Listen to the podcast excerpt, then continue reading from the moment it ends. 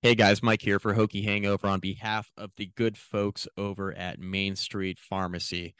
Former downtown Blacksburg Business of the Year in 2019, Jeremy Counts and his staff at Main Street Pharmacy have you covered for all of your pharmaceutical needs. Medication, school supplies, you name it. Jeremy and his staff, family owned business, they got you covered over at Main Street Pharmacy in downtown Blacksburg. They've been a sponsor of our podcast since the beginning, going on five years now. And there's a reason why. They're extremely, extremely reliable. They're good people. They're friends of ours, friends of the podcast. Head on over to Main Street Pharmacy, 301 South Main Street, downtown Blacksburg. Open Monday to Friday, 9 to 6, Saturday from 9 to noon. They're closed on Sundays. You can be reached at 540 605 7721. That's Main Street Pharmacy, 301 South Main Street in downtown Blacksburg. Hokie Hangover is proud to be sponsored by Homefield, the premium collegiate apparel brand in the United States. Based in Indianapolis, Homefield is committed to creating comfortable and officially licensed apparel featuring vintage college designs. Homefield puts in extra reps for each of the more than 150 colleges they highlight, discovering unique logos, mascots, and iconic moments to create the best look at your tailgate. Go to homefieldapparel.com and use the promo code BEAMERBALL to get 15% off your first order. Homefield makes online shopping so easy, even I can't screw it up. Again, use the promo code BEAMERBALL to get 15% off your first order and acquire blue chip apparel from Homefield, an official sponsor of Hokie Hangover. Hey guys, Mike here on behalf of our podcast partner, Vivid Seats. That's right. Hokie Hangover Podcast is partnering with Vivid Seats this football season to provide you with all of your ticketing needs. Heading to a game at Lane Stadium this fall, need tickets? Check out Vivid Seats. Going to another college football venue this fall? Use Vivid Seats. Checking out a concert venue, even? Vivid Seats has you covered there as well. And they got a promo code just for you. That's right. Go to vividseats.com, use the promo code BEAMERBALL20 at checkout for $20 off your first order of $200 or more. Again, use the promo code BEAMERBALL20 at checkout for $20 off your first order of $200 or more. We can't thank Vivid Seats enough for their partnership this football season. Make sure to check them out.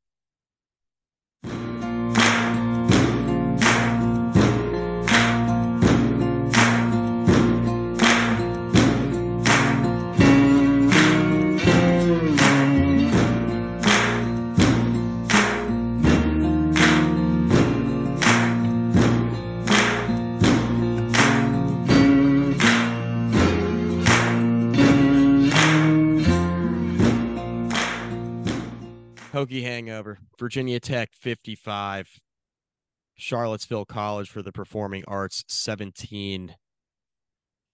Guys, Virginia Tech is bowl eligible, and this was embarrassing for UVA. I mean, just an embarrassing performance. I I wish I could couch this better for Virginia and be a little bit nicer saying that they were competitive here, but they absolutely were not. Virginia Tech had their way for four, basically four full quarters. Uh, this was never really competitive. We had Virginia fans uh, in Twitter spaces after the game talking about how outside of a few key positions on the defensive line, Virginia had better players across the board, which is just a preposterous statement. Um, I'll, I'll have what they're having in addition to and, shout out to John Cranham on that, Dr. John Cranham. He is a uh, listener of this podcast. He is uh, he's tweeted at us before, um, and and he mentioned that on the timeline. So I want to give a hat tip to him. In addition to that, uh, we had a uh, Virginia fan and noted uh, retired freelance journalist named Brandon Lloyd note that Virginia only had 47,000 fans in attendance, and he thought Virginia Tech would bring more fans. So Hokies fans should be embarrassed that they didn't have more fans at Scott Stadium. He's saying this as a UVA fan when they just lost by 38 points at home to a rival in a rebuild. Give me a break uh, pathetic from UVA. This, I mean, just pathetic. Uh, awesome, awesome performance by Virginia Tech. We'll talk about the Hokies a ton on this podcast, but this was absolutely embarrassing by UVA. Boys, um, now that Virginia Tech has beaten the Charlottesville College of the Performing Arts, This program is going to shoot up, and everyone in the country is going to know about Virginia Tech.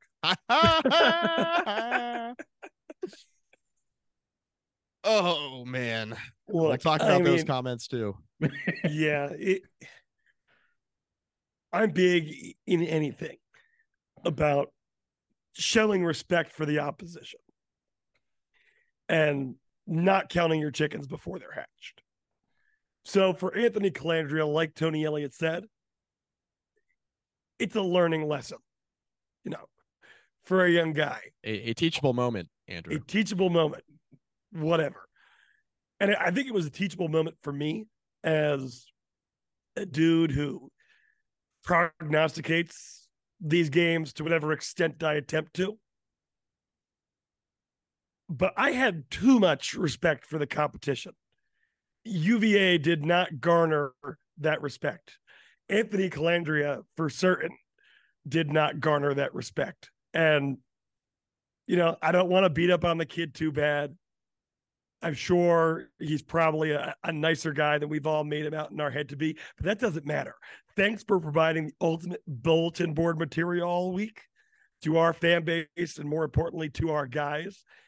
And watching him get knocked on his ass every play, it didn't hurt that he made those comments. And it didn't hurt that he looks like AI generated a picture of the douchey UVA stereotype. Just a skinny guy, looks like he's too small to be out there making everyone in the Virginia Tech defensive line look like Bruce Smith. It was fireworks for four quarters. And uh, you know, I was nervous going into the game. And I, you know, I, Thanksgiving weekend, I was in transit the stretch of 95 between DC and Richmond Welcome. knocked me off my I thought I if I just budgeted an extra hour, I could make the game on time. I could be on my buddy's couch on time for kickoff. Not true. I listened to the first quarter to shout out Bill and Mike Burnop because they do a great job. When I heard the first four plays, Drones for a six yard run, Tuten for a three yard run, two completions. I'm like, oh, never mind. Never mind. The strengths and weaknesses thing that you can't look past that. The game plan was on point and it was executed to a T. Brent Pry made the guy who was hired at the other state university or the other university within the state in the same year, the guy who a lot of Virginia Tech fans wanted a year prior. Brent Pry made him look like he was running the JV program over there. And it was uh it was a party for four quarters. Six and six. The road to the military bowl. Uh, you know, we're just letting the pavement dry at this point. So, boys, I I spent this past week in Tennessee visiting family, as you guys know, and um, the trip there and back is a pretty pretty hard reminder of how awful Interstate 81 is. hmm The only thing more awful than Interstate 81 is this Virginia fan base. Boys, this was an absolute embarrassment of a showing from the Charlottesville College of the Performing Arts, which Mike, you need to put that on a t-shirt. Uh huh. Uh, that's a great. Uh, I don't know if you came up with that on your own, but if you did, hats did. off to you, buddy. I Uh, did. Thank you. boys, I don't know that I've ever seen opposing fans in Virginia Tech's student section, especially in the north end zone. I sure as hell have never seen opposing fans in the front row of the student section. When Bhayshul Tuten scored and ran up into the student section, he was immediately greeted by like seven Hokies. I mean, immediately, right? There were large spots in the stadium that were completely unfilled. There was no way that there were 42,000 people in that stadium. That must have been the paid attendance for this game because, boys, this was, uh, I guess, our like biannual reminder that Virginia is an unserious program. They're an unserious fan base, and they should be treated as such. You know, I, I when I was on my drive today, I called uh, Mount Rushmore listener Don Tomas, see how he was doing. And we were kind of just shooting the shit about the game, what have you. He said, Andrew, I want to pose a theoretical to you.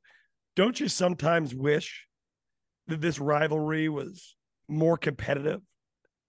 And I thought about it for about 30 seconds because I had also been looking at some of the Twitter stuff and Mike brought it up, not just with uh, Mr. Lloyd, but with that sad, sad barstool fella who bet 500 bucks on UVA and was talking smack all week. And I will say, like, our people have been pretty unrelenting in going after anyone who waves the UVA flag in any sort of disrespectful way. Wouldn't expect wouldn't expect anything less. And wouldn't expect anything less. And part of me for, for a moment, you know, thinking about are we going too hard on them? Don't you wish the rivalry was more competitive? And I immediately flash back to Scott Stadium in 2019. I had the pleasure of being there. And people were mouthing off at me in the stands, and I wasn't starting anything. I was being pretty classless, just cheering for my team. People were yelling at us on the way out. Of course, they stormed their field. And remembering how I felt walking out of Scott Stadium that day and seeing the the, the display of classlessness that at least you can't say all, but a large percentage of the UVA fan base displayed that day. I hope they never have the opportunity to do that again. I hope that another 19 year streak is in the works right now. And I hope that every year when they have the opportunity to host us, we do what we do. We fill out their student section. We storm their field, even if they've only won three games all year, because the, you know they have their points where they can talk smack. They've won national championships in other stuff, but you know what? We're not talking about other stuff. We're talking about football, the moneymaker, the biggest college sport out there, and it's not by much of a very close margin, folks. And in that one, in this rivalry, there is a clear little brother, and they played like it on Saturday. And, and Virginia Tech flexed their muscles. Virginia Tech football is fun again, the most rewarding win in years. Andrew, you guys you... saw that that Dax Hollifield got blindsided, right, in the stands.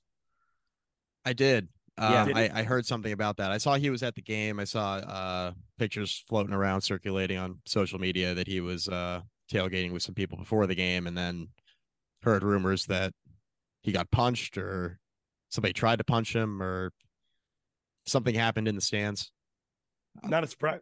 Not not not surprised. I, I wouldn't attempt to punch Dax Hollifield. That would just be my recommendation to I'll Anyone? be honest, like I, I was kind of surprised. That's something I would have expected from a West Virginia fan or a Miami fan, not necessarily UVA. Yeah, UVA doesn't seem like they're uh that they care enough to do something like that. Well, you know, with UVA, you have your different types of UVA fans, and I don't know who it was. It could have been one of the UVA, uh, you know, Charlottesville mountain people. They can sometimes get rowdy, like the uncool mountain people. Uh, and then of course there's like a drunken titled UVA frat boy.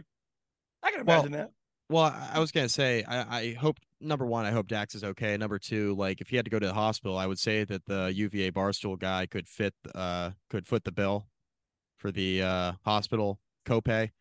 Problem is they just burned five hundred dollars betting on school to lose by thirty eight points. Uh, Andrew, you mentioned the whole thing about uh you know, walking out of Scott Stadium in 2019 when UVA beat Virginia Tech. By the way, the Hokies just won uh, again. That that's 18 out of the last 19, 22 out of the last 24. Um, I'm 31 years old. You guys are a few years younger than me.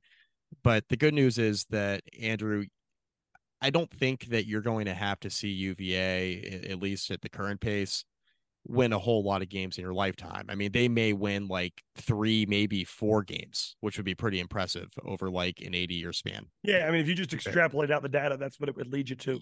Yeah. I mean, yeah, at the current pace, at least. Yeah. That's, that's that Pamplin College of Business degree working for me there. Uh, the whole extrapolation thing. Uh, to the actual game, uh, Virginia Tech's defense had six sacks and 10 tackles for loss and that probably uh, first of all that's impressive but it doesn't really do justice to what the hokies defense especially defensive line did to anthony colandrea in this game uh, he dropped back to throw 46 times and i will bet that he was at least hit on, on at least 40 of those 46 dropbacks. Like I don't know what the I don't know what the stat line would suggest, but like there were a million quarterback hurries here. Um, the defensive line made sure that you know he felt the pass rush every time he stepped back to throw. This was a big time performance by, by the Virginia Tech defense here. Big time performance.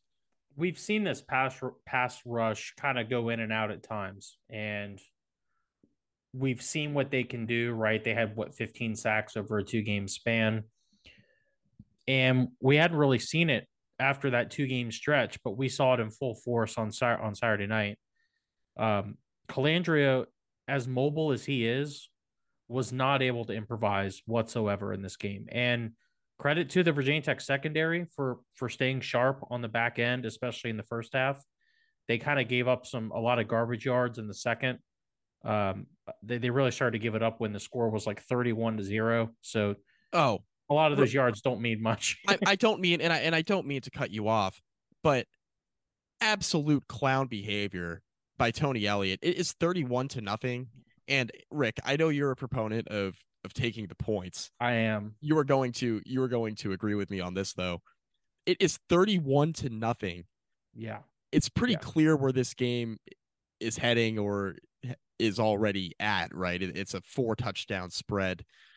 Tony Elliott, uh UVA has it fourth and goal at the 7-yard line and UVA kicks like a 25-yard field goal to make it 31 to 3. So he made a four-score game a four-score game and then it's like the football gods were like smiting him because Bhayshul Tuten took the ensuing kickoff 94 yards for a touchdown and quickly made it 38 to 3. Total clown behavior by Tony Elliott kicking the short field goal there down 31 points. Unbelievable. It's, it, I mean, Wouldn't expect anything less. So I specifically remember, I want to say it was after 2016.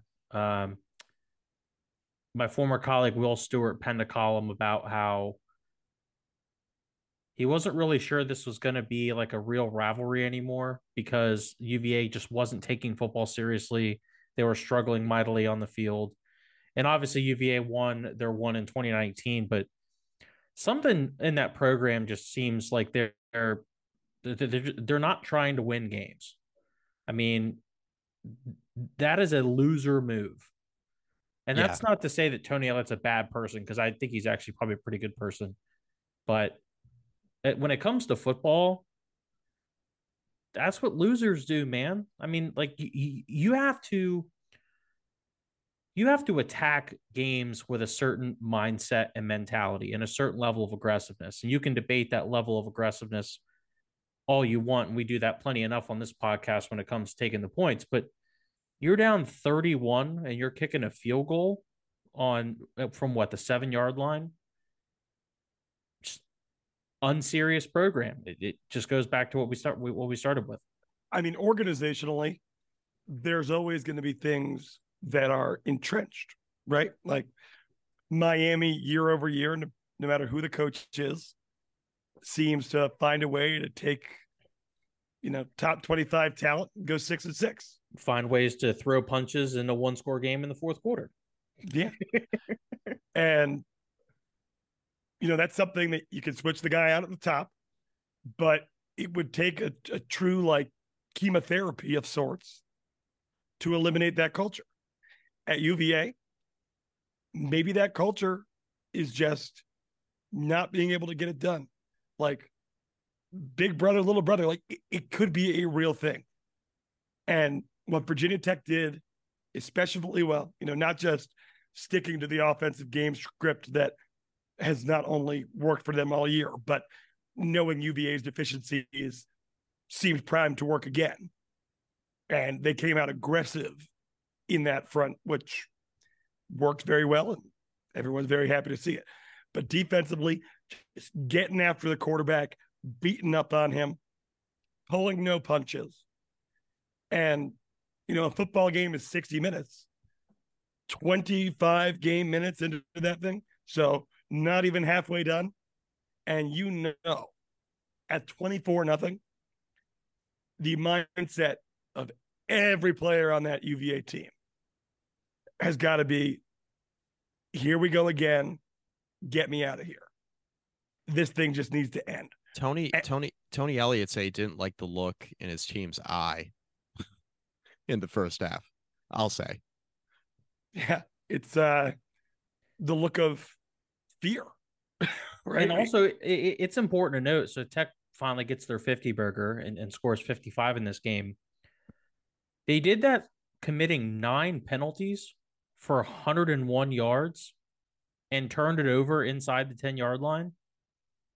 This easily could have been 70 points. I mean, Easily. the- the score, the, the the margin is rather large, obviously, but somehow the margin doesn't actually describe how wide the margin was on the field.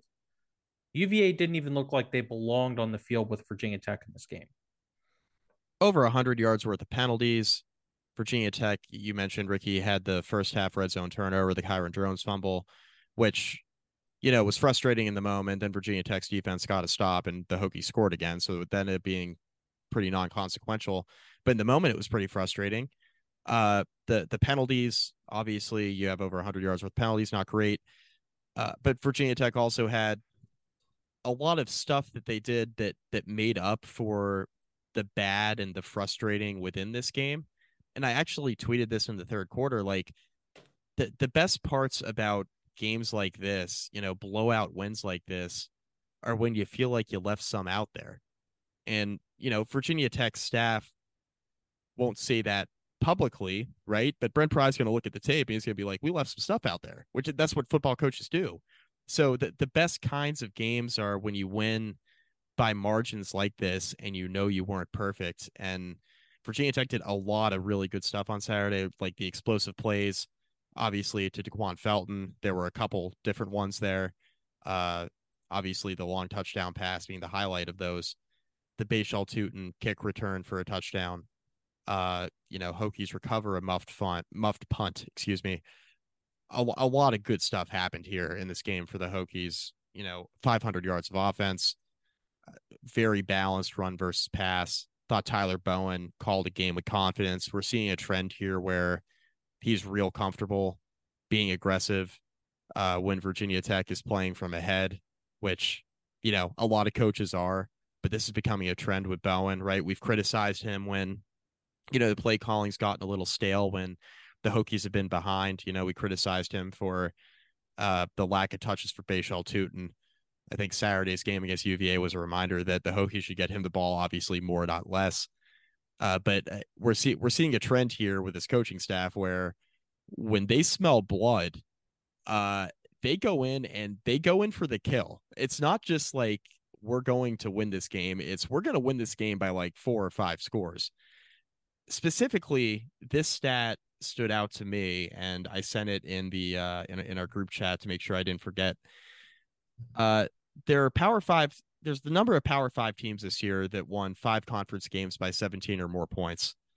I'm going to list them, and and tell me which one doesn't belong on this list. Okay, Michigan, Ohio State, Oregon, Penn State, Florida State, Georgia, Mizzou, and Virginia Tech. Oregon. Guys, guys, guys, there are seven ranked teams on that list. Not not just seven ranked teams, like seven top ten teams on that Yeah. list, and then there's Virginia Tech. Uh, the Hokies when when they've felt like they can really uh, lay into an opponent this year, they've done it in conference play. Really, really impressive. They haven't won a single game this year by one score. I mean, they've all been pretty pretty large blowout victories. They won by 19 against Old Dominion, 17 against Pittsburgh, 17 against Wake Forest, 28 against uh, Syracuse, 26 Boston College, and was that 38 in this one? Yep. So absolutely just blowing teams out of the water. And I I, I tweeted this out or posted this on X in the middle of the game. I, really do appreciate Tyler Bowen going for the jugular really throughout this entire game. Virginia Tech does not have the kind of offense that's going to move the football consistently like an Oregon or a Washington or something like that when they've got their chances, they need to take them. And Bowen has done that in a lot of the games uh, this year, especially since the disastrous September start. And it's extremely encouraging. And it goes back to the point we made earlier this year, where once Kyron Drones was in, I guess, what his second start or third start.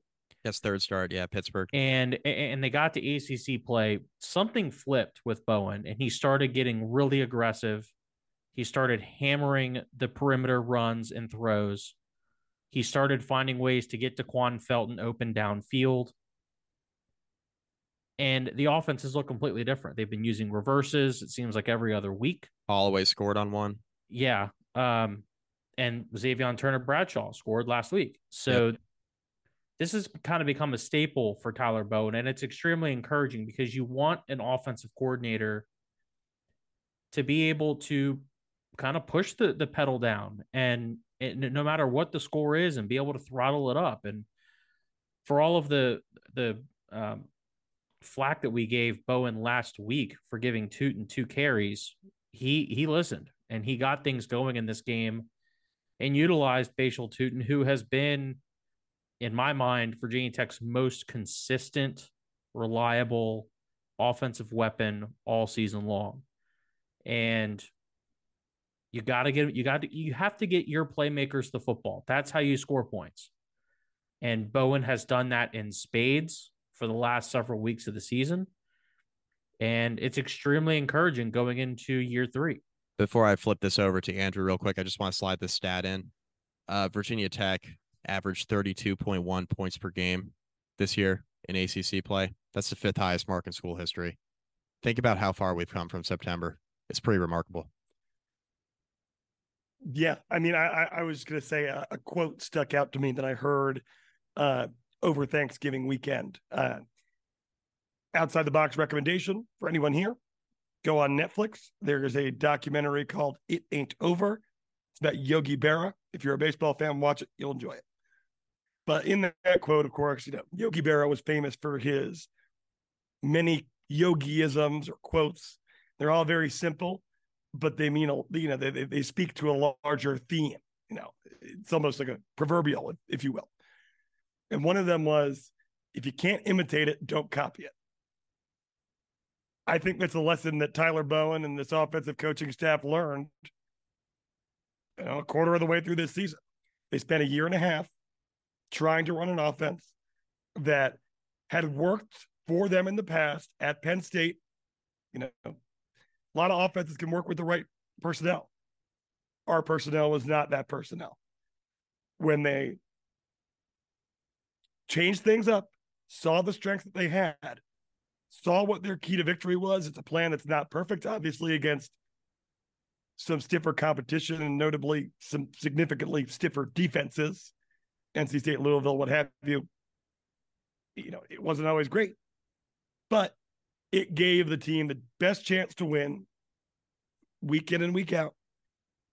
And that's how you go from one and three to six and six, five and three in the conference. What's that good for, Mike? fourth place. Yep, top half of the, the conference for the team picked top 11. third of the conference. Yeah, top yeah. third of the conference. Yeah, and as we've said many times on this podcast, this year was never about winning the ACC championship, though. I guess technically speaking, we got a lot closer than anyone would expect us to. But it was about providing a little bit of proof of concept. Here's what this looks like here's Brent Pry's, Virginia Tech.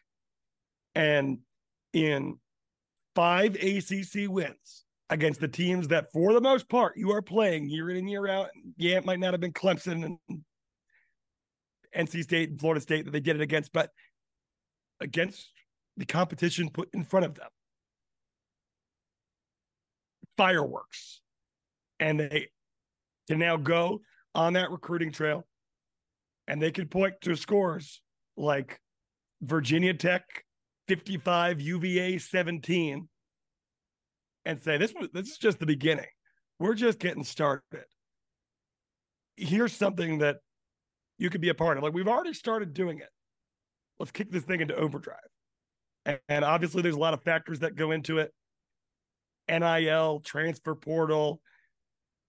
I, I'm we're celebrating now. Things could get really interesting in a lot of ways over the course of the last two weeks.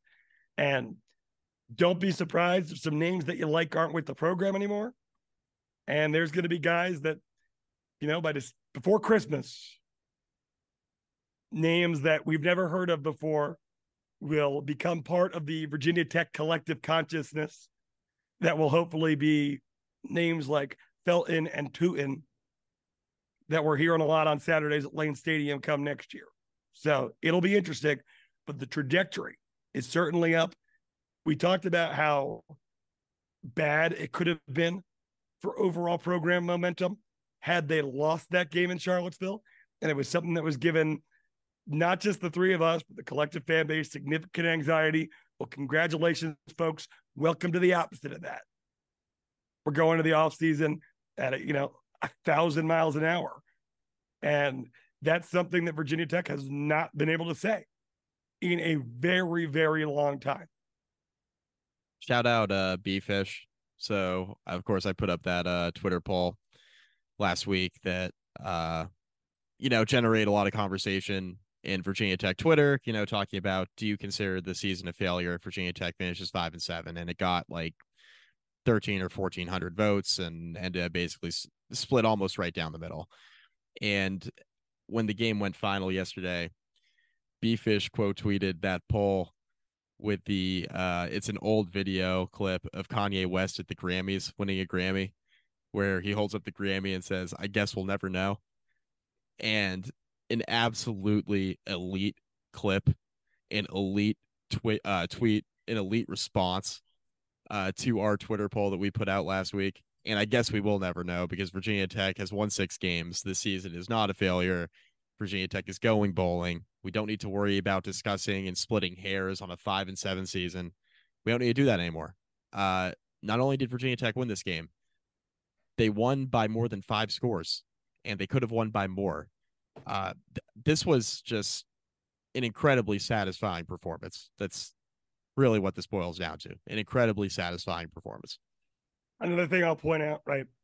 You know, before the season, we were saying things like, I want to know what that record looks like, right? I want to know how we got to that point before I can make a deck about where the season was a success or a failure.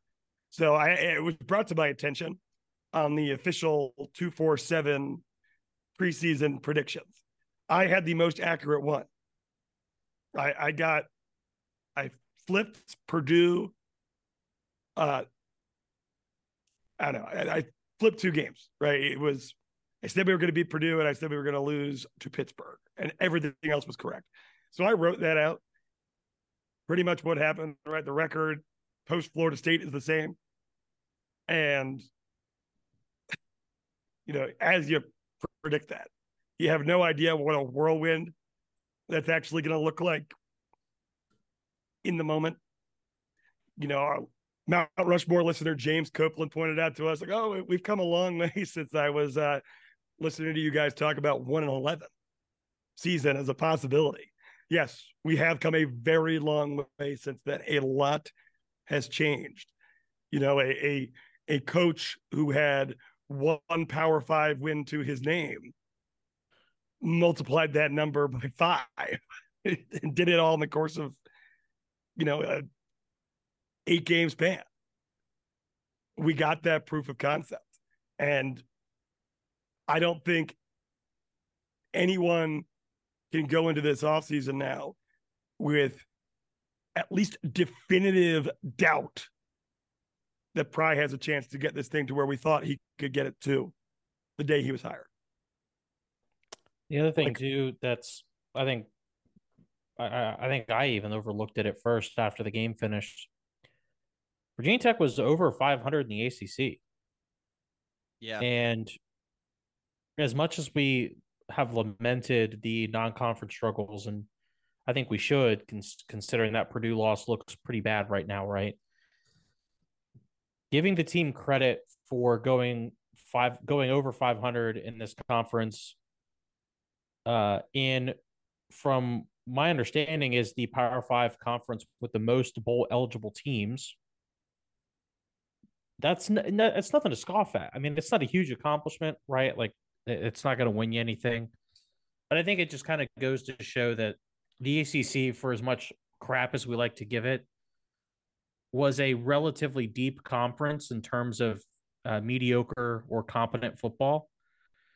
And Virginia Tech did pretty well against the bottom in the middle of, the, of this conference. And they surely struggled against the top. But um, going five and three in the ACC, considering how bad they were in the conference last year, considering how they started, losing arguably your top weapon on offense in week two, it's pretty impressive. And I said it on X after the game. I still believe it. As far as I'm concerned, this year is a success. It's crawl, walk, run. No one was expecting Virginia Tech to beat top 25 teams this year. Now, expectations will change. Yeah. It's still a six win season. You are, at the end of the day, what your record says you are. But last year, outside of a really bad Boston College team, Virginia Tech could barely hang with their mediocre to bad conference competition. This year, you know, we struggled against the top, but mediocre to bad wiped the floor with. Now you build further. 2023, Virginia Tech football became fun again for the first time since Hendon Hooker 2019. Because as good as the 2020 team was, they lost a bunch of games they should have won. Yeah. So that that team is probably a more talented football team, but they lost a bunch of games they should have won. Virginia Tech did not lose after the month of September. Really, any games that they definitively should have won. 2021 was awkward because it was a dead man walking with Justin Fuente, and again, you're losing winnable games. 2022, we all remember, was just terrible. Virginia Tech football was fun again. Lane Stadium was sold out every week the team. The competition might have not been the brightest, but at home they put on shows. It just makes you excited for what the future might hold.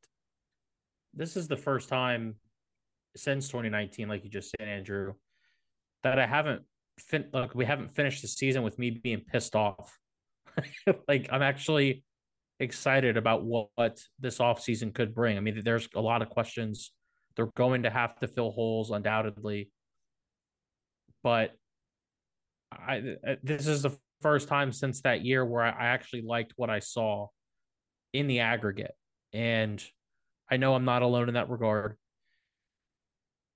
And it, it, it makes the offseason, which we know is full of surprises. And, you know, Dave Doeren was talking about that today, right? About how he's asking folks to donate to the NIL collective to try and keep players because the next week is going to be the worst week in the CFP calendar.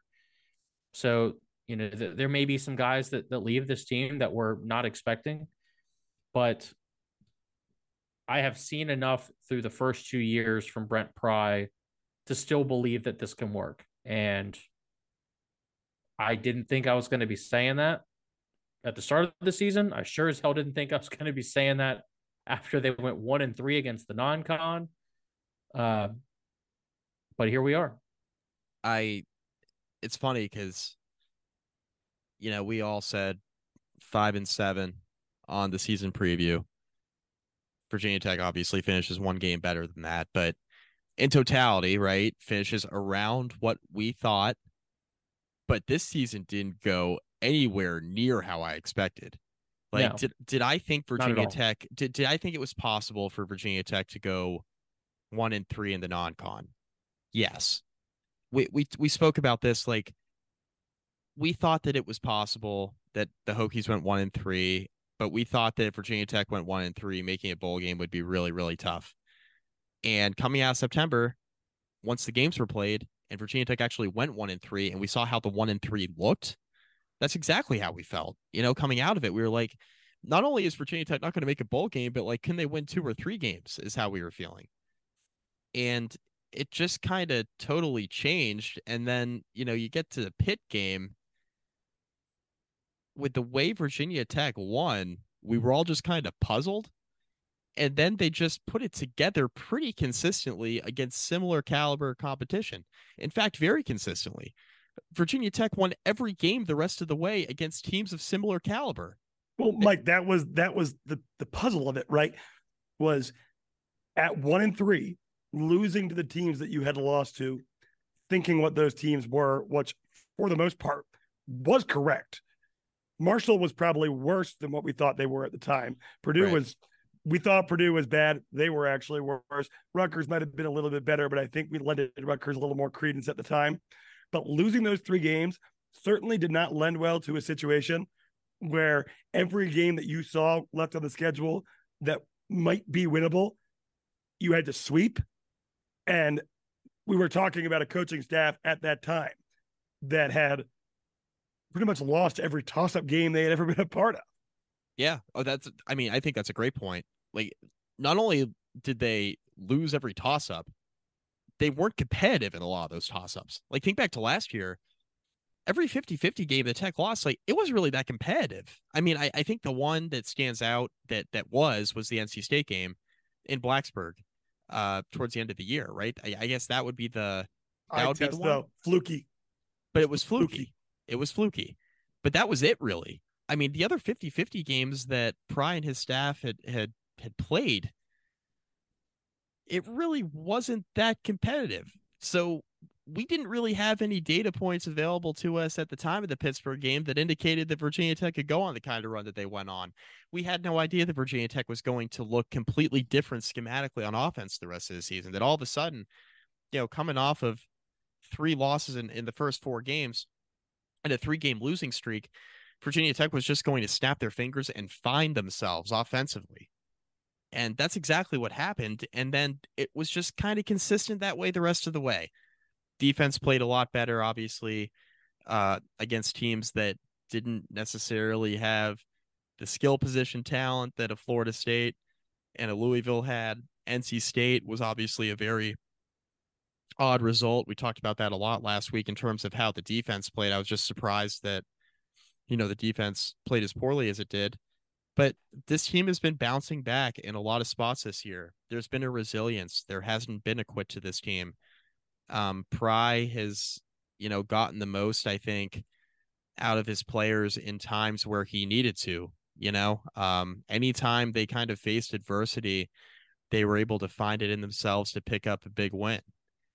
And it's just very surprising that this is how Virginia Tech got to six and six after the September that they had. Just very, it, it was a very surprising and odd year. And it's funny because I, I thought a little bit more about it too. Like Ricky mentioned, this team was bipolar in terms of week to week, you know, not really knowing what version of Virginia Tech would show up. And I think by the end of the year, especially when you consider how Virginia Tech played in conference, I, I think we knew exactly what kind of Virginia Tech team was showing up based on the caliber of opponent they ended up playing. Like, if it was a bad opponent, uh, a, a team with a bad offense and a bad defense, Virginia Tech won that game by multiple scores. If the team was competent at any position group whatsoever on one side of the ball or the other, Virginia Tech's probably going to lose that game or have a really hard time. You know, see Florida State, see Louisville, and then NC State, I guess, is the outlier, uh, considering how bad their offense was and how well it performed at Lane Stadium last week. But, But NC State qualifies as that having the really competent, strong defense excellent that, defense. that that they hadn't. Yeah, excellent defense. So, yeah, weird. I mean, it's also Ranked just now, kind of by the way. Ranked. Ranked now. one one again beat the beat the piss out of North Carolina Saturday night. Beat the absolute hell out of them. For, for for a neutral observer, right? So you're not a Virginia Tech fan, you're not rooting for the other team. There was no real Tech game with a ton of entertainment value. The losses, I mean, I guess you could say Marshall might have been an entertaining game as a neutral observer. That was a pretty ugly watch. I feel like. yeah, but no, I mean, like at least it was close. I certainly did enjoy it. Yeah, it, it was close. Purdue was just bad football. Plus someone had to win. six-hour. Marshall was Purdue- essentially Uh, bad Purdue football. got eyes. Purdue got eyes on uh, people got eyes on the Purdue game for all the wrong reasons. You know, it was like, oh my god, it's we're ten hours in and we're just starting the fourth quarter. You know, Yeah, exactly. But the rest of it was just Tech never really feeling in it. and Tech blowing the team out of the water by halftime. Just a, a, weird season. There was no super heartbreaking and or super gratifying absolute thriller this year. And you know, even if you could think of some of the other six and six seasons, there were definitely a lot more like consistently up and down, up and down, and there was nail biters, whether it be like the Wake Forest zero zero end of regulation, or you know, pointing to the two more recent six and six seasons where the UVA game came down to the absolute wire. Uh, Frank's last game qualifies for that, or Frank's last regular season game qualifies for that as well. No, there was the wins were no drama. The losses after September, at least, Virginia Tech was clearly just the lesser team, and most of the time we knew that going into the game. So now we wait on a bowl destination, right? We're probably about a week out from that announcement. Uh, okay, question about that. Why? Why do we have to wait a week for them to pick what six and sixteen goes where? Because everything starts at the top, Andrew. But the trickle effect's not going to go down that far. Just tell me if I'm going to Annapolis or not. I, Andrew no wants to know if the march to Annapolis is concluded. Thing is, I am so dead set that I will go. Like people who know me personally know, like my job's really stressful, and I don't take as much time off as I should. I'm very conservative about when I do it. I'm 100% taking time off for the military bowl. If it happens, oh, get me there. I want to feel that Annapolis breeze coming off the naval yard. I want to get a Bloody Mary on the water. Come on. Like it, it was destiny all along. Just let me know that dreams do come true. I will say, like, I if Virginia Tech does end up in Annapolis for the Military Bowl, I do plan on being there. And the other thing too is that uh, because I, I have not made it to Blacksburg to a game this year, and I didn't make it last year because uh, you guys know this. A lot of listeners know this. I have a toddler, and things just get harder, right? So, like, I haven't been to a game in Blacksburg in two years. That is changing next year. I'm I'm going to at least a couple games in Blacksburg next year. I've already talked to my wife about it. We're like, we are going to multiple games next year. Um, I I plan to be in Annapolis if that's where the bowl game is going to be. Uh, I th- I've been to several military bowls, right? Uh, military bowls that Virginia Tech has participated in. Also been to a military bowl or two that Virginia Tech has not participated in because uh, I know some people at Northrop Grumman that got me seats. And you're uh, just a sicko. Yes, yeah, I'm just a sicko. now the military bowl, I, I, by the way, I don't think the military bowl is even sponsored by Northrop Grumman anymore. Uh, it's neither no, here nor there. GoBowling.com. Yeah, man. Yeah, that's right. GoBowling.com. That was just announced. We made fun of that. That's correct. it's it's late and I'm tired. But uh, you're tired, Mike.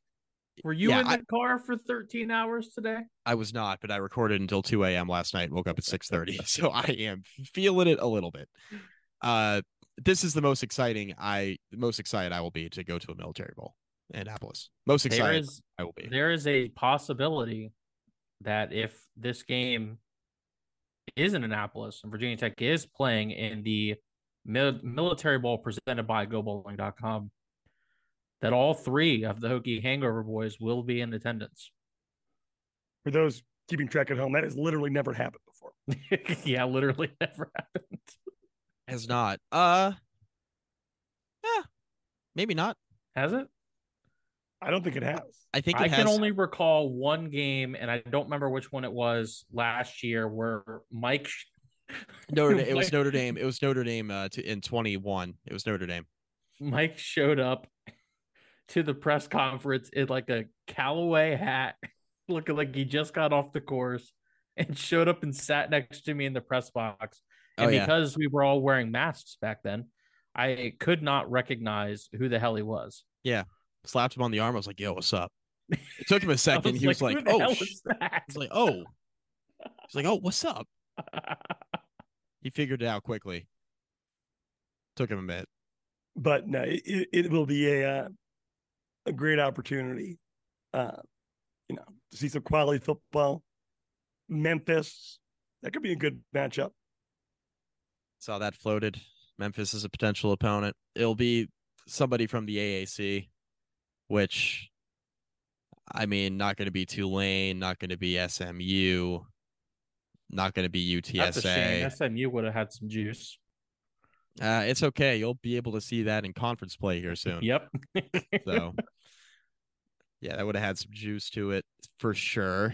Looking at the American standings, not many options, boys. Memphis is certainly a candidate, potentially B candidate to Is play in the military Navy, bowl. is Navy Bowl eligible? Uh, no, not yet. Oh, are they at five? They're at five. Yeah, that Navy is not. uh So I mean, Navy's got to beat How, Army. how does that work? Navy's got to beat Army. Wouldn't they announce the bowl before that game is played? Yeah, usually don't one of them go to the Armed Forces Bowl. I'm not sure how they're There- doing it anymore. Yeah, there there's there are a couple bowl games that uh hold off for the for the winner in this circumstance. It's a shame that ECU went two and ten this year because there would be some definite juice for Virginia Tech, East Carolina. I would love another crack at that series, just for just for fun. Yeah, no chance. Virginia Um, Tech against a rebuilding South Florida or a rebuilding Rice. I'm down to play a bowl of rice. I think that would be a lot of fun. Yes, a bowl a bowl against Rice. Did you guys A see bowl that of rice in a graphic bowl. that they put that they put on their social media? Elite by the social media team at Rice. Yes. Elite. Yeah, bowl eligible rice, and they literally just posted a bowl of rice with a background. Beautiful. I mean, it's uh, Simple yet effective. there's I mean, there's Absolutely. options there. Again, I mean, I don't even think it's just the the idea of getting to the bowl game, like we've talked about. It would be great to have a final winning record when it's all said and done. Unfortunately, the new landscape and nature of the beast that is college football in 2023 does make these postseason bowls a little less meaningful, a little less reflective than they otherwise would be. I think that whoever has a crack at Syracuse in a bowl game should be expecting a win. Because just like we saw with Fuente, coach leaves, so too does like the entire team that's worth a damn into the transfer. How about uh how about whoever plays Boston College? I wonder who Mike's gonna pick in that one. Yeah, uh, this may surprise you because Boston College lost again, but I will be fading Boston College uh, since their fans uh, started trying to troll me on social media. They have not won a football game, and I hope that continues in December. the pettiness is beautiful. It's just Mike versus the Boston College fan base, 2023. Yeah, the the one Boston College fan who told me that I didn't know ball because I told him that his team sucked and they haven't won a game since then. Um, in fact, they haven't really been competitive in a game since then. Makes me feel good. Makes me feel good. So one to hang on to. Yeah, I mean, I've had multiple Boston College fans block me at this point, which I understand. I'm been totally unhinged. Uh, all right. So Virginia Tech's going to a bowl game. UVA is not. How does Tony Elliott even come back from this? Like in this rivalry, like I, I- don't know. Oh, so the nice thing is, is right, is that he's got job security because Virginia is unserious and does not care about winning games. Um, I mean, things are certainly not going to be trending in the right direction. I, I do think that the, in all seriousness, I think they can build around Colandrea. I think he's got enough talent to be a competent ACC starter. I don't know that he's going to be a big impact kind of player, but I do believe that he can be a starter in this conference. They're going to have to develop. They're going to have to hit the transfer portal and hit on some guys. I think that's it. Just is what it is. That they're not recruiting at a high rate.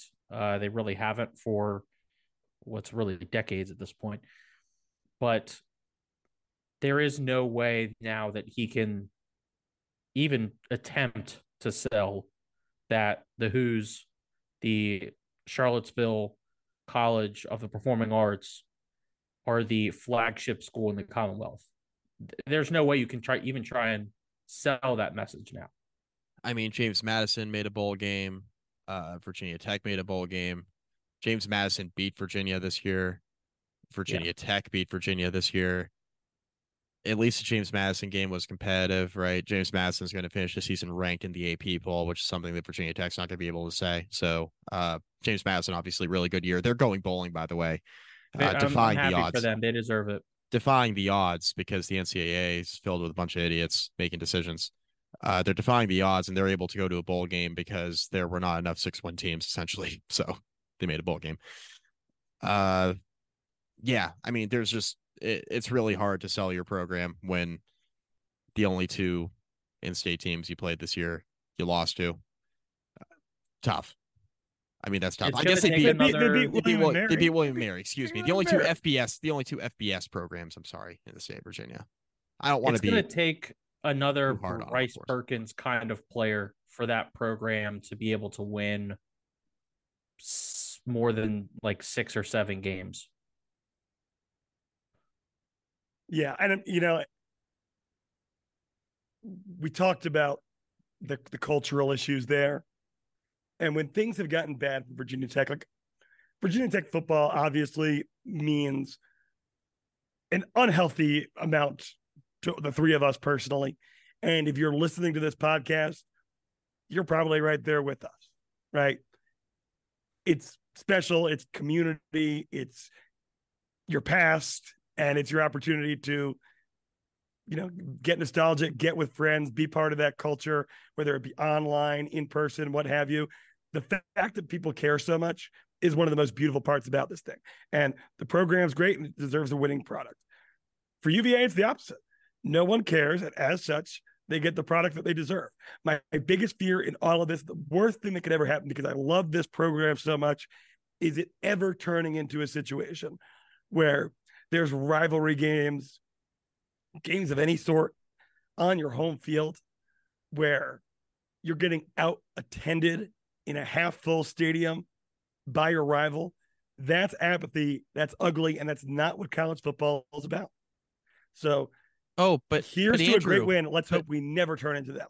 But, but Andrew, uh, Virginia Tech fans that they they didn't send enough fans to Scott Stadium because they block us from Boyd. buying the stuff. I was what do they want me to do? Donate donate to the Virginia Athletic Fund? Yeah, yeah, you got to be a donor to the Virginia Football Fund in order to get a ticket from the University of Virginia for the Virginia Tech game at Scott Stadium. That's been a thing now for a few years. Shout out to Alex Jones. Yeah, uh, I mean, they're so scared of the Virginia Tech fan base and the PR embarrassment they could be. They are willing to leave money on the table just to mitigate it because they can't prevent it. It's a bad look, boys. It, That's it all I got. Bad look. Andrew talking about how he'll like rue the day that that ever happens in Blacksburg. It, it just simply wouldn't happen in Blacksburg. Yeah, and this goes back to show that uh, there is a, a floor in Blacksburg. As bad as things can get, the actual institution, the program, the fan base, there's a pretty high floor with that group. The atmosphere at a Virginia Tech game will never look like what it did on Saturday in Charlottesville. Well, right. you know, in there's an old saying in politics, right? Like democracy means the people get the government that they deserve. Well, in this day and age in college football, the fans will generally speaking get within a margin of error the product that they deserve. Like it's just with NIL and all that stuff and people who have been with us for a long time, you guys know that we've never been the podcast to tell you that you have to go donate to the Hokie Club or you have to go donate to Triumph NIL. You can use your money however you want. But the reality is this is just where we're at. Like this, until it's changed, is the model. And like Dave Doeren said to the his NC State fans, you know, be a part of it and help your team because it's just it, it is the hand that you can choose what hand you're dealt collectively. And, and you know, Virginia Tech's in a weird position where the university has expanded more recently, right? Like Penn State's always been huge they've always been churning out X tens of thousands alumni per year, and Virginia Tech is just getting to that point. So obviously, we're more set for the future. The more people come through, and the bigger the university's profile is. So yeah, we're kind of playing from behind right now, but if if you can send some money, be a part of it, it'll make things better in the end. I am uh, out of things to say. I mean, we didn't talk about the actual game itself much outside of just the blowout. I mean, Bhayshul Tuten really good, Da'Quan Felton really good, Drones obviously was incredible, really good. Virginia Tech defensive line, fantastic. The fact that Malik Washington had like 100 plus yards receiving on 13 catches and was a total non-factor in the game, a lot of those coming in garbage time, just speaks to, you know, for how Virginia Tech's defense performed. The secondary, the secondary was really good. I mean, on snaps that mattered, Virginia was totally non-competitive in the passing game. So yeah, just a complete a complete team performance. Two things for me. Pheldarius Payne, shout out to him. He's been a real game changer ever since he was inserted into the rotation. And um, I wish I, I'm, I don't think there's a way that they can get him for another year. So I wish him the best, but he's been a real difference maker. Uh, but the other thing that I wanted to leave us with here, boys, do you feel better or worse about the future of the program given Virginia Tech's blowout win over Virginia? You have to you, you feel have better, to, right? You have to feel better. You have, you to, have feel to feel better. Hey, I've I've been smiling all podcast long, boys. this is exactly how I wanted to feel at the end of the season. Yes, I, there there there is, you know, hope springs eternal, and hope around this program right now. You know, you you feel, like I said before, you could not credibly say that there's evidence at this point that Brent Pry is absolutely not the guy.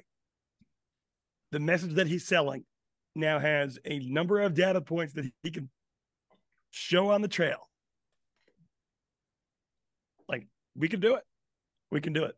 Mean, the couple of notes that I had was just uh it was funny, right? Because I uh I, I thought throughout college football season, obviously we trash on Virginia, but it's a program that's been through a lot, you know, with what happened last year, of course, and you know, some cool stories, you know, one of them being uh, the place kicker, Matt Ganyard, the the military veteran uh, who came back at like age 33 to be the place kicker. It's like, well, one of the problems with him, though, despite the fact that his college game day segment was a bit of a tearjerker, can't kick the ball out the end zone. You do not want to kick the ball to Bhayshul Tuten like that.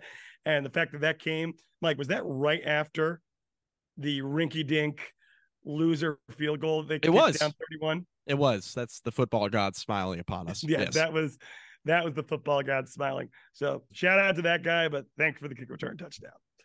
Uh, yes. Yeah. Other than that, again, I can't stress it up. It's got to be the most gratifying win in Blacksburg. When when was the last time a win was this gratifying? Mm. You're gonna make me go back and look. 2019 Miami. I was gonna say 2019 Carolina, maybe. Carolina. 2021 Carolina. Uh, 2021 Carolina. I was gonna say, wait, yeah, wait, yeah. 2021 Carolina gold. was pretty good. That was pretty good. Yeah.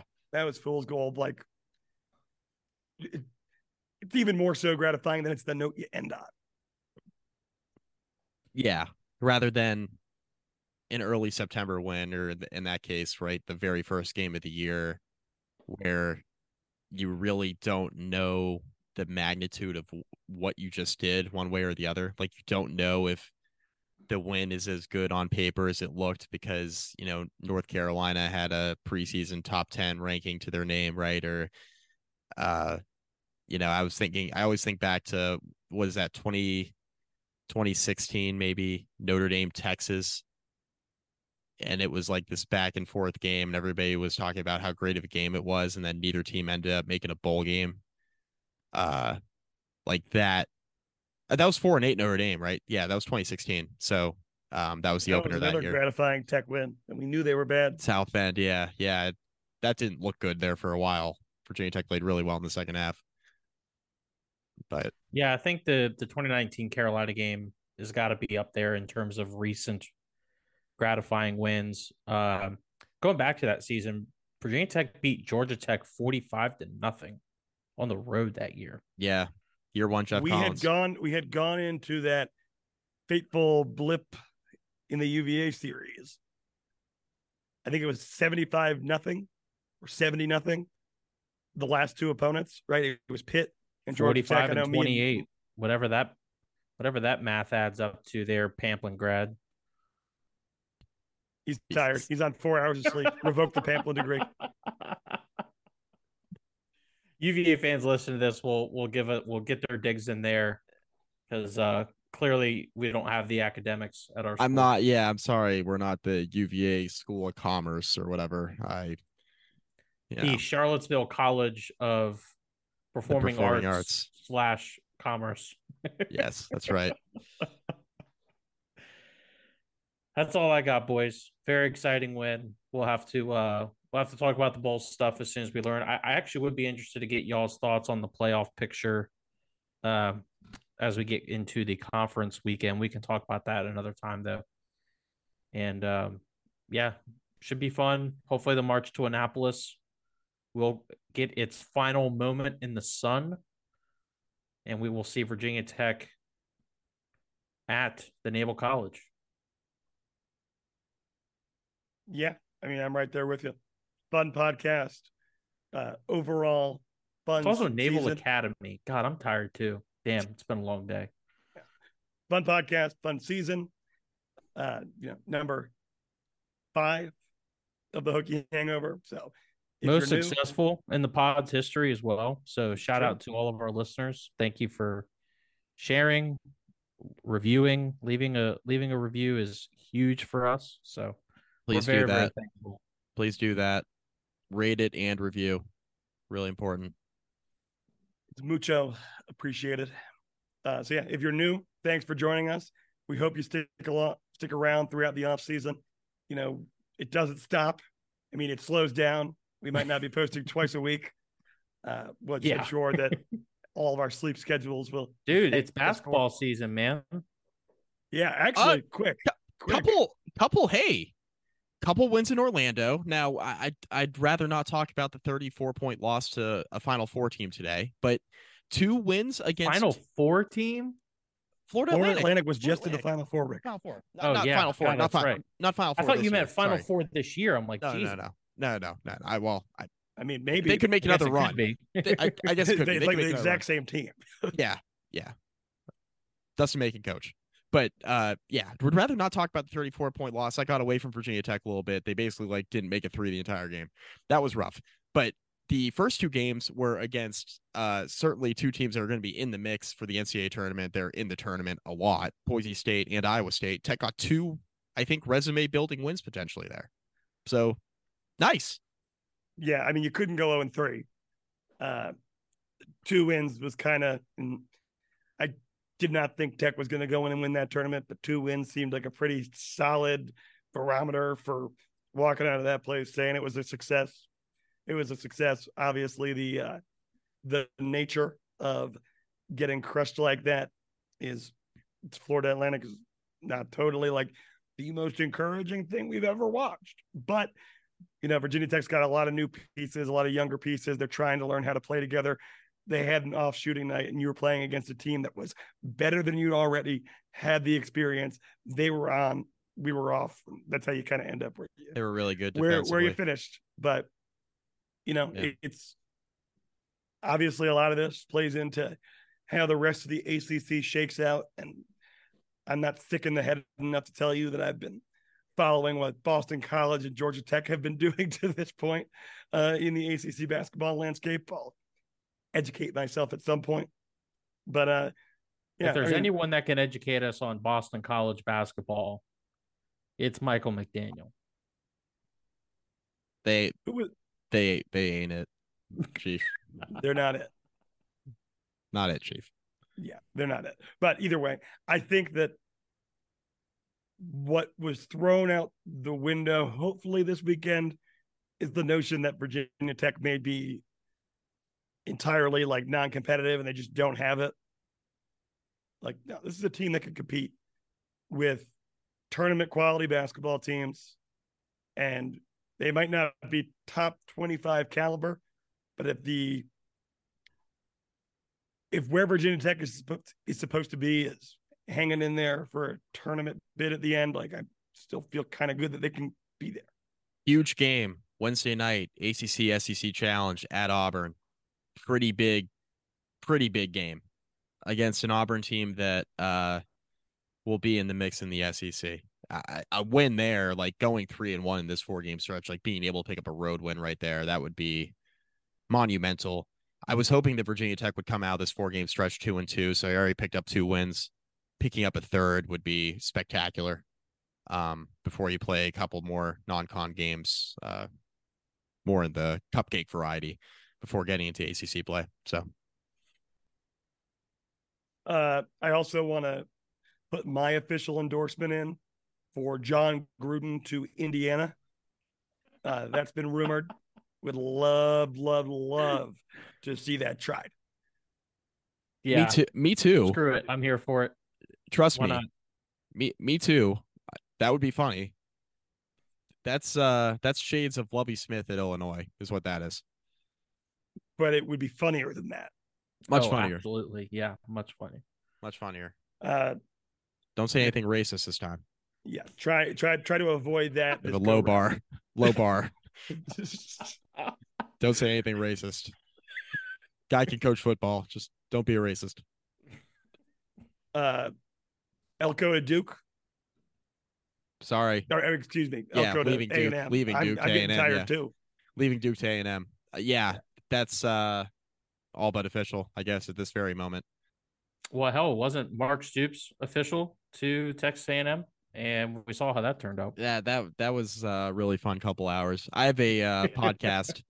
I have a podcast queued up in the queue uh, for tomorrow while I'm working. Uh, Split Zone Duo. I, I'm a uh, Patreon subscriber. I guess they're on Substack. I'm a Substack subscriber now, and they have exclusive like premium episodes they put out. They have a uh, coaching rumors show. You know, several of the guys there are pretty tied in. Uh, Richard Johnson and Steven Godfrey do good stuff there with Alex Kirshner and uh, Godfrey and Richard Johnson do a coaches show, and they are going to be discussing uh, what exactly went down from what they understand in terms of Stoops not going to A and M like everybody thought late Saturday night. So I want to know what happened in those like hour, the the one to two hour span in which we all thought Stoops was leaving Kentucky to go to A and. I really want to know what went down there. So Oh, Dan Mullen to Syracuse. yeah, oh, saw that too. Sure, sure. That would be uh that'd be interesting. He is a ball coach. Uh, He is. probably probably worse hires to make than Dan Mullen. He could, as Joey said on my ACC podcast last night, uh, he can make chicken salad. I'm not sure that Syracuse wants to get in the mud. I, that, that hasn't really been their MO on the football side. So just bu- buyer beware. Yeah, maybe they should just run something other than air raid, like in a region where it's really hard to recruit athletes. Maybe that's what they do next. Something other than that might be a good idea. Uh, rate, review, subscribe. We'll probably be back. Uh, we'll discuss. Well, we'll probably be back this week, maybe to talk about basketball more. And there's probably going to be some serious transfer portal crap. One way or the other. It'll be worth talking about. Yeah, Well, we'll bring that to you as the as the news demands. We bring it to you. yeah. Keep an eye on your feeds. We'll put something up on social media if we're planning to record again this week. Uh, we'll give you a heads up. Uh, this may be also just a down week for us. We've been going at a two podcast clip for uh basically four months. So Yeah. it might be it might be just a much needed down week for uh the three of us, but we will not be going far. So keep I an eye a on your raise. Yeah. At the very least, we will be back. Uh, we will be back next week, barring significant transfer portal news. We will be back next week once we find out about Virginia Tech's bowl destination. Uh, we'll recap Virginia Tech's uh, midweek game on the men's side against Auburn. Uh, we'll also talk about the Virginia Tech women who have picked up a couple of pretty big wins uh, in the Cayman Islands on pretty poor shooting nights. Uh, Kitley had a really good game against Kansas, and they needed her to because nobody else really scored. So uh shout out to VT women still cruising right along at, at a pretty good pace here. So yeah, rate, review, subscribe, and yeah, we'll be back next week. As always, go Hokies.